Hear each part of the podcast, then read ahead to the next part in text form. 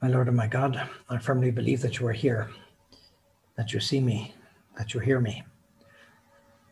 I adore you with profound reverence. I ask your pardon for my sins and grace to make this time of prayer fruitful.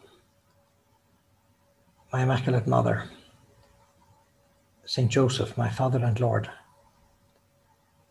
my guardian angel, intercede for me. We're told in the Acts of the Apostles, having nominated two candidates, Joseph, known as Barsabas, whose name, surname was Justus, and Matthias, they prayed, Lord, you can read everyone's heart. Show us, therefore, which of these two you've chosen to take over this ministry and apostolate, which Judas abandoned to go to his proper place. They then drew lots for them, and as the lot fell to Matthias, he was listed as one of the twelve apostles. Today is the feast of St. Matthias. After the ascension, while the apostles were awaiting the coming of the Holy Spirit, they chose Matthias as in Judas's place to make up the number of the twelve, because they were meant to represent the twelve tribes of Israel. Matthias had been a disciple of our Lord and a witness to his resurrection. According to tradition, he evangelized Ethiopia, where eventually he suffered martyrdom. Through the help of Saint Helena, his relics were later brought to Trier in Germany, where he is venerated as the patron of the city. We're reminded with his vocation that God is the one who chooses. You did not choose me, but I chose you and appointed you that you should go and bear fruit, and that your fruit should abide. So after the betrayal of Judas, his place was left vacant among the apostles, and the election of his successor fulfilled something that the Holy Spirit had prophesied and that our, Lord has had expressly instituted. He wanted that there would be 12 apostles. Because the new people of God are to be founded on 12 supports, just as the old people of God had been based on the 12 tribes of Israel. And so Peter, exercising his primacy in the assembly, of the 120 disciples sets out the conditions laid down by the Master. Conditions that had to be met by whichever disciple was chosen to complete the Apostolic College. He had to have known Jesus personally, and he would have to bear witness to him. And so Peter explains all this in his discourse to the assembly.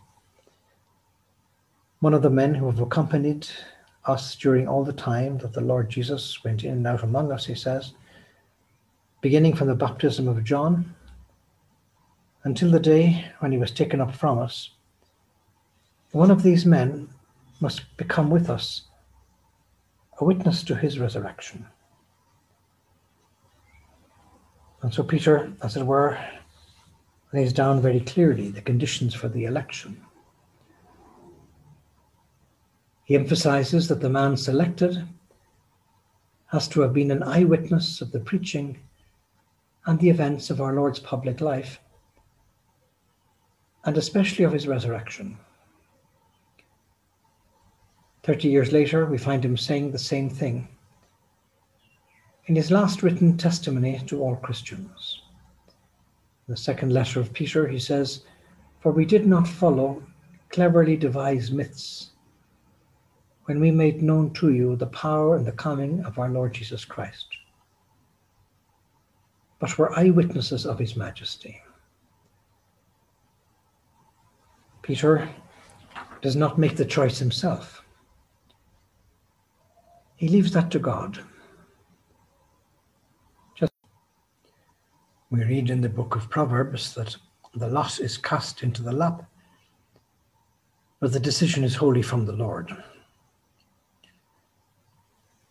The apostles put forward two people, Joseph called Barsabas and Matthias, which means God's gift. They cast lots for them. The lot fell upon Matthias, and so he was enrolled with the other 11 apostles. An ancient historian tells us that Matthias had belonged to a group of the 72 who had been sent by Jesus to preach to the cities of Israel. Before the election, Peter and the other apostles, they prayed to God because the choice is not to be theirs. Vocation is always a divine choice. And so they pray, Lord, you know the hearts of all men. Which show us which one of these you have chosen. The eleven and the other disciples don't dare to take upon themselves, by expressing any personal preference or inclination, the responsibility for choosing Judas' successor. And so you find down to the present day, the church also functions in the same way. Prays to the Holy Spirit, sees the chosen person as the voice of the Holy Spirit, with bishops, with popes, and with all other functions that are needed in the church. When later on St. Paul feels compelled to declare the origin of his mission, he says that he himself has been appointed not by men nor through man, but through Jesus Christ and God the Father. And so all, they all had this very clear awareness of their divine calling. It's God who chooses and sends forth now just as much as then. And the church tells us that each one of us has a divine calling to holiness and apostolate. Every layperson, every baptized person in the history of the world and of the church, we receive it first in baptism, and it's subsequently underlined by God's successive intervention in our lives, our professional vocation, our vocation to marriage and the family, or our celibate vocation. In certain moments in our life, our Lord lets that calling to follow Him become particularly intense and clear. In the Forge, we're told, I don't think God would get hold of me. I didn't think God would get hold of me the way He did either. But God doesn't ask our permission to complicate our lives. He just gets in, and that's that. It's then up to each one of us to respond. And so, in our prayer today, we could ask ourselves, well, am I ready to respond to what God is asking of me? To the voice of the Holy Spirit as He speaks to me day by day? Do I try to do the will of God in all my undertakings? Am I prepared to respond my whole life long to whatever it is that our Lord asks of me? And the lot we're told fell on Matthias. We're reminded that our calling is always an unmerited gift. And at the same time, God always gives us the grace to respond to the calling that He gives us. We're never denied the graces that we need. Our Lord destines us to become ever more identified with His Son, to participate in His divine life. He gives a mission to each one of us, and He wants us to enjoy the happiness of heaven with him forever. He's called us on this earth to be close to Christ and to extend his kingdom. Each one of us in the specific place where God has placed us. And so in conversation, St. Josemaria says, apart from this universal call to holiness, Jesus calls many individuals in a special way. Some to give witness by separating themselves from the world, others to serve him in a specific way through the priesthood. But in the case of the immense majority, our Lord calls them to remain in the world and to vivify it from within,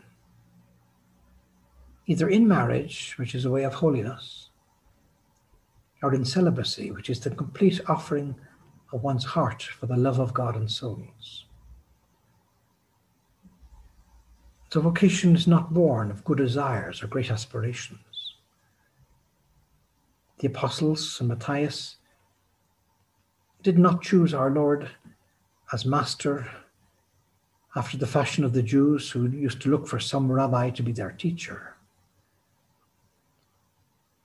It was Christ who sought them out, some directly, others like Matthias indirectly, through this particular election, which the church leaves in God's hands.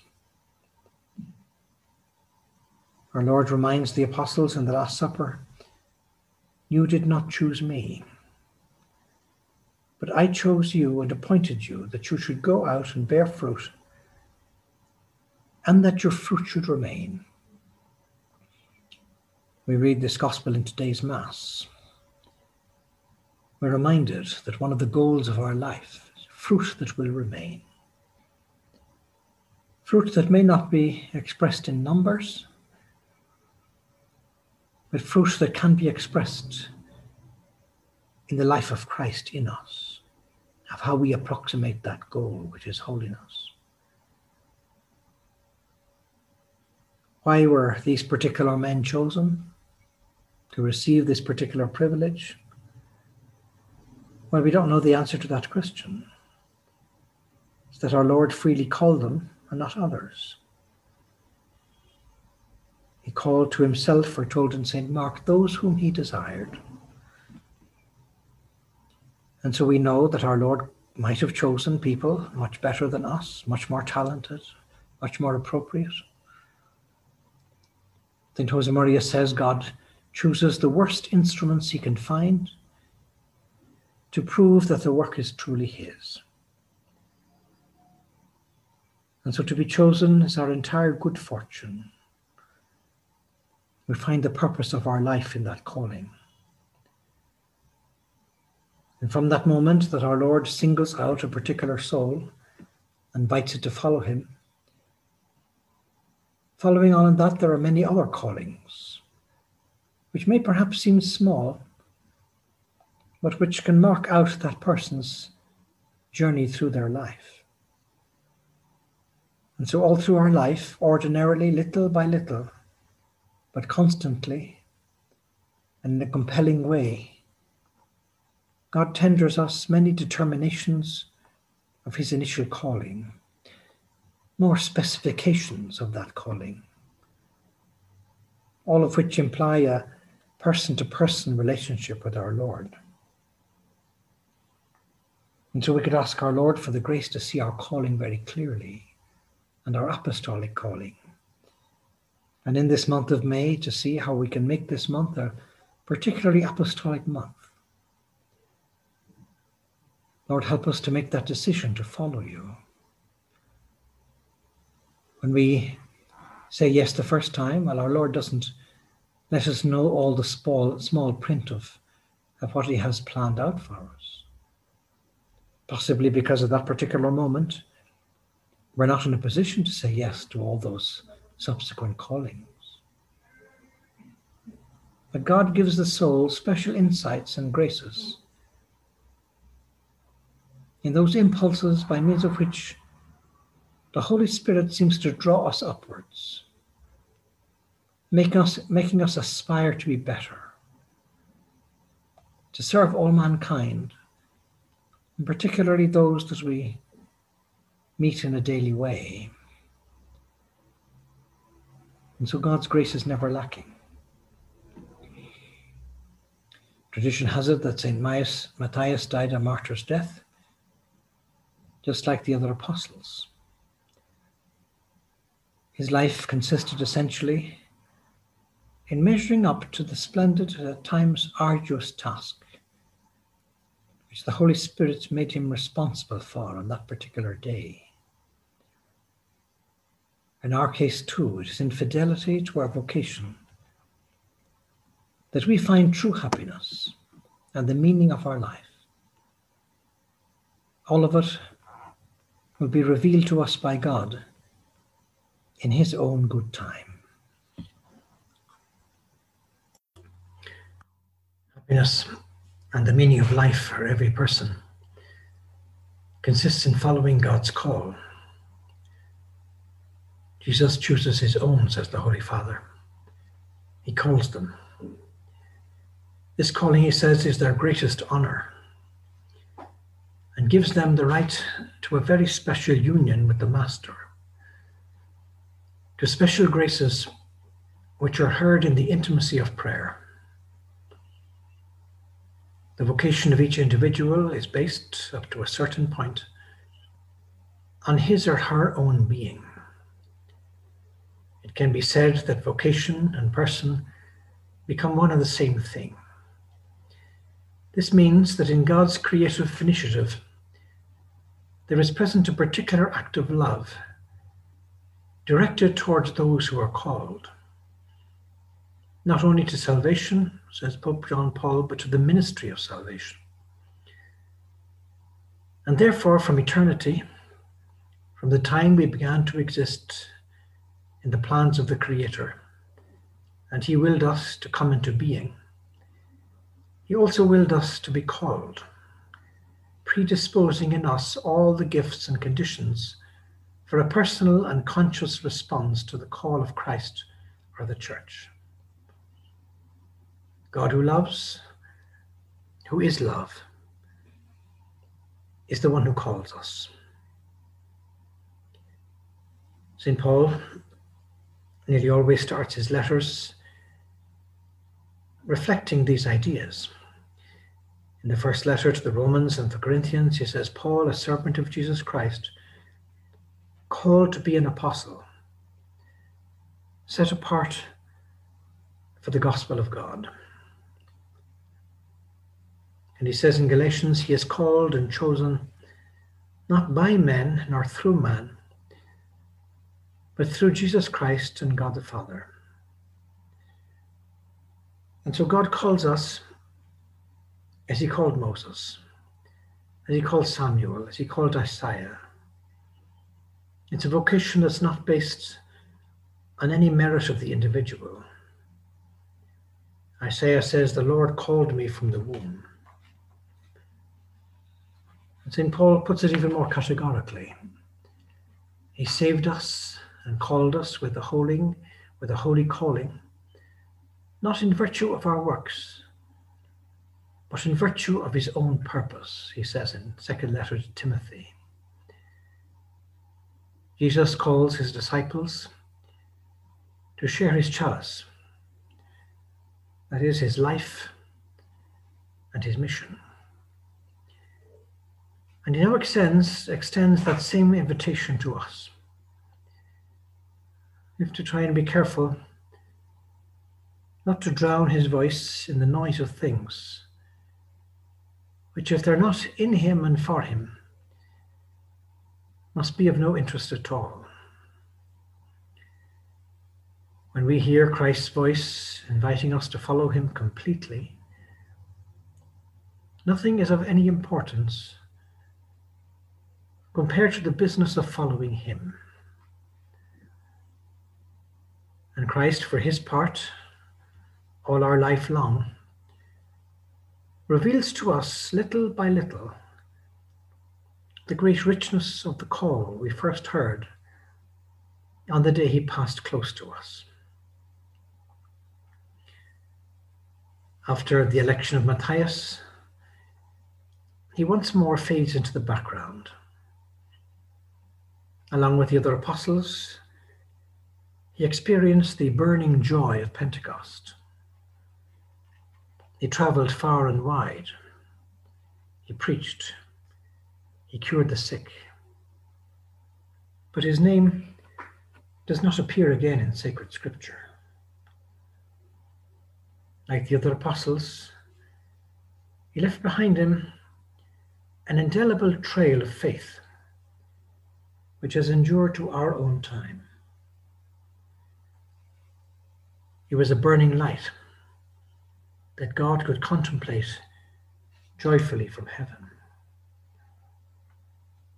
And so we could think of our own personal apostolate at this particular time. St. Josemaria liked to say we have to go after each soul to win it for Christ.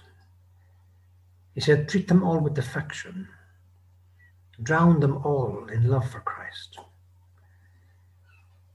I look at your cross, my Jesus, he says, and I rejoice in your grace. Because your Calvary has won for us the reward of the Holy Spirit. And you give yourself to me each day, lovingly, madly, in the sacred host.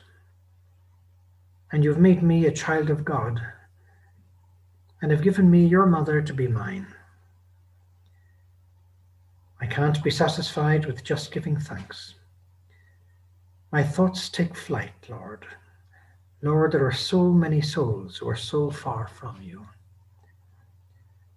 Foster those yearnings, he says, for apostles in your life, that many may get to know him and love him, and come to feel loved by him. If we use this month of May well, maybe putting an intention of souls on each Hail Mary and the rosaries that we say, or pestering Our Lady for different apostolic intentions or desires that we have. But she will surely bring us onto a, a new apostolic level with a new zeal, so that we look for those souls that God has placed around us. I've come to spread fire on this earth, our Lord said. And what would I but that it be enkindled? You wrote, he says in the forge, My king, I hear you proclaiming in a loud voice that still resounds. I've come to cast fire upon the earth, and would that it were already kindled. And then you added, Lord, I answer with all my heart, all my senses and faculties. Here I am because you have called me. May this answer of yours be a daily reality. St. Thomas Aquinas says that zeal, whatever way we take it, arises from the intensity of love. And so the first point to increase our apostolic zeal is to grow in our love of God. We're told in the furrow that where there is zeal, good soil can always be found. Well, those are very encouraging words. Because we might think, well, in this particular, particular area of society, there's nothing to be done, or with that particular friend, or this particular environment. Lord, help me to have the qualities of zeal that you'd like me to have. An enduring spiritual ardor. There was a man once in a, an office who tried to reach out to a lot of his colleagues some successfully, some unsuccessfully. But there was one particular person in the office who never paid any attention to him, didn't have time for him, thought what he was promoting was rubbish.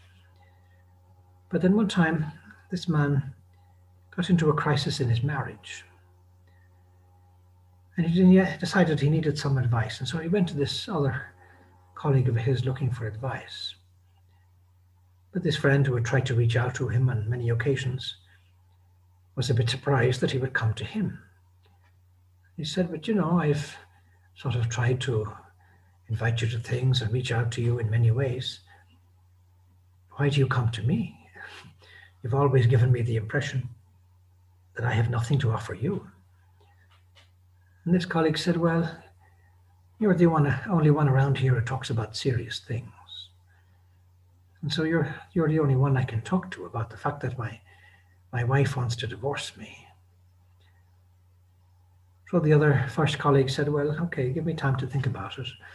I'll bring it to my prayer this evening and I'll see what I can come up with. Which is always a good thing to say to people because they see we take them seriously, that we pray. We're going to pray about them. And that evening in his prayer, talking to our Lord, he looked for lights and asked for something that he might be able to say to his friend to help him in his predicament. But the only thing he could think of was an occasion when St. Josemaria said that husbands occasionally should bring a present of flowers to their wife. And he didn't think that was much. It was a bit late for flowers. And this guy said that his wife was about to divorce him. But that was all that he saw in his prayer. And so the following day, when he met up with his friend and colleague, he suggested to him, Well, look, why don't you bring flowers to your wife? And the colleague thought and almost said to him, Well, look, I really wasted my time talking to you. you know? If that's all the bright suggestions you can come up with. You know? It's a bit late for flowers. She's about to divorce me. So that was the end of their conversation. But later in the day, as he was thinking about it, he thought, well, maybe it doesn't do any harm to bring her flowers. The only thing she could do would be to hit me with them. That's the worst thing that could happen. So he decided to buy her flowers. And so he arrived home with a bunch of flowers. And when the wife opened the door, he handed her the flowers. And she burst into tears and said, This is the first time in 20 years that you have brought me flowers. And so that was the whole new beginning in their marriage. And so we need to pay a lot of attention to the ideas that our Lord communicates to us in our prayer. Those are the very things he wants us to pass on to others. We're told in the furrow, when I speak to you about apostolate of friendship, I mean a personal friendship, self sacrificing and sincere, face to face, heart to heart. In the apostolate of friendship, we said, and trust, the first step has to be understanding, service, and holy intransigence in doctrine. And so we're to try and use all the means that our Lord has given us as ordinary Christians in the middle of the world to do apostolate in the way that God has called us to do it.